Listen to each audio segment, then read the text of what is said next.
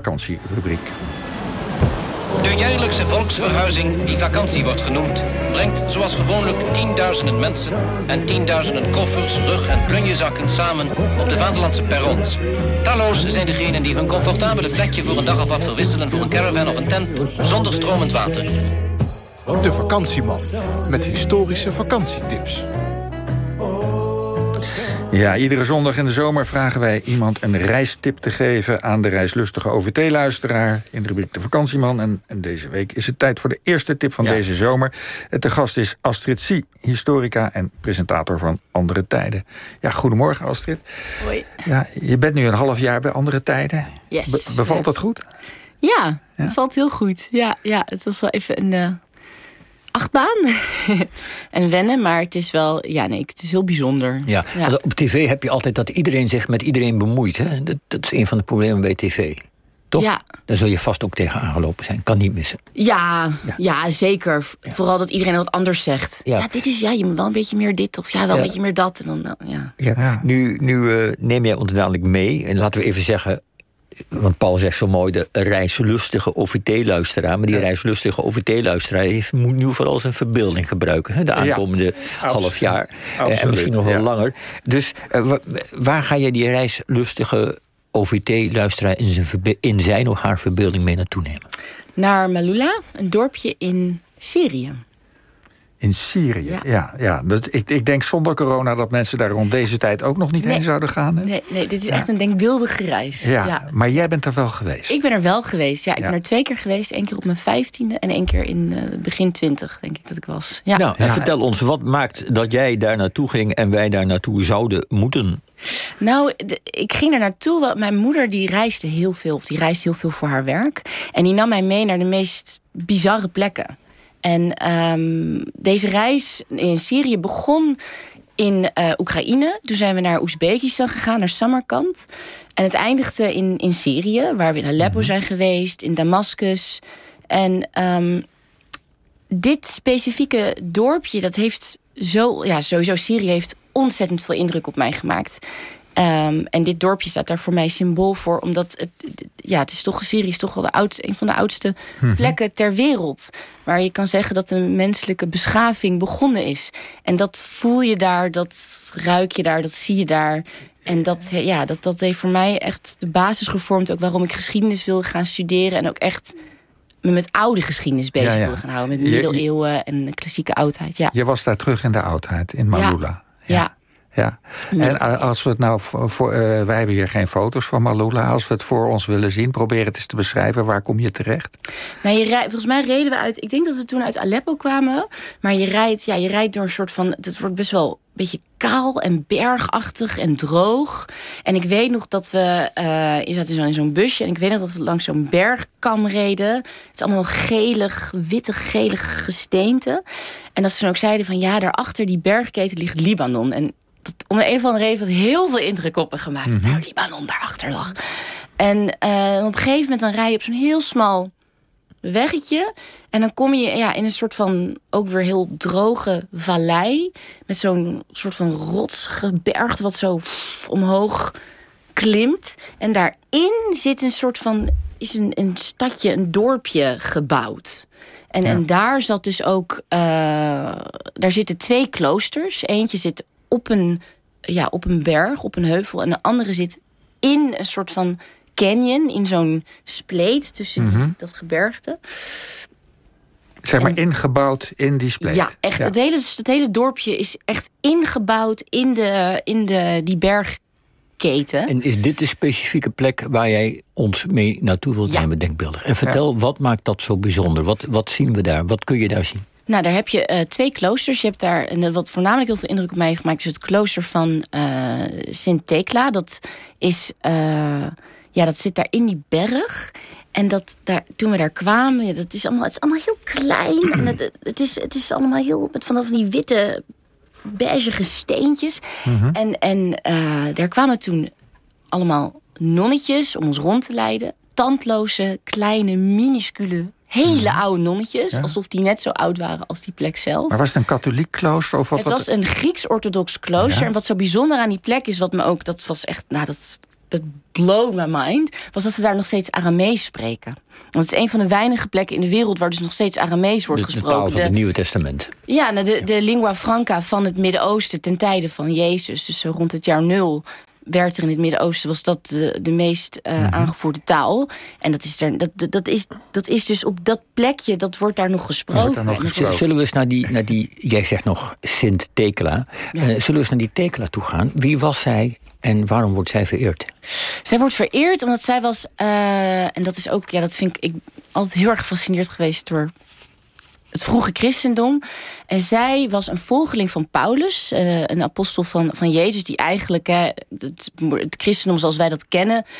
eh, die die stap heeft gemaakt van het, van het Joodse christendom... naar het, het, het meer Romeinse Ja, Paulus, Paulus is de grote vertegenwoordiger van precies, christendom. ja. Ja. En eh Tekla was een van zijn eh, volgelingen. En zij was eh inheems, dus ze kwam uit dat gebied. Ja, en dan zijn er allerlei verhalen dat ze dus... Ze werd natuurlijk vervolgd omdat ze christen werd. En ze is op miraculeuze wijze aan de brandstapel ontkomen. En uiteindelijk is ze dus, moest ze dus, is ze dus gevlucht. En toen kwam ze terecht bij die bergketen...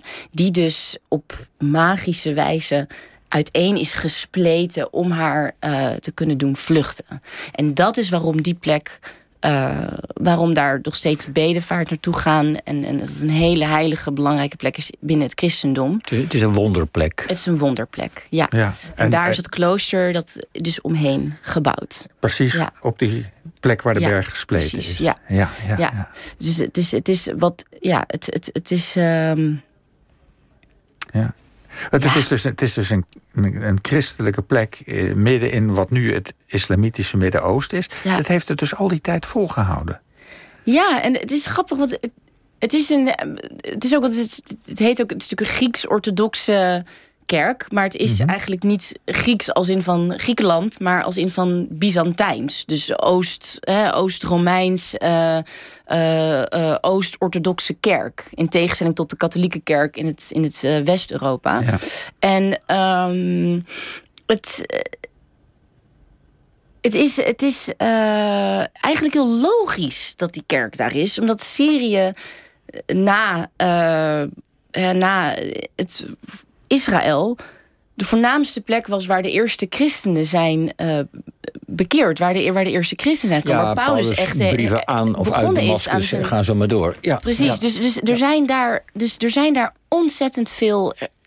De oudste kerken zijn daar in Syrië. De, het is echt een beetje de, ja, de, de, de basis, het begin van het christendom. En wat ik heel mooi vind, is dat juist ook nadat de, na die islamitische veroveringen van de, de 7e, 8e eeuw, was het ook dat le- die leefden allemaal naast elkaar. En dat zag je ook toen ik daar was. dat, dat, dat, dat, dat ademde dat toen ook. Je had plekken waar je echt honderden kerken. Je hebt de, de Armeense, de Griekse, de Russische. En dan heb je daar een moskee. En eh, alles, voor mijn gevoel was alles was gewoon daar Het is een samen. veel veelzijdige maatschappij dan wij met ons, onze beperkte ja. kijk op het Midden-Oosten denken dat het daar ja, is. Iedereen vond het ook heel raar dat ik er naartoe ging. Ja. Van, Iedereen? Is het niet, e- ja, is iedereen? Nou, met mijn leerlingen, eh, eh, vrienden, familie. Maar ga je naar Syrië? Wat eng, wat eng.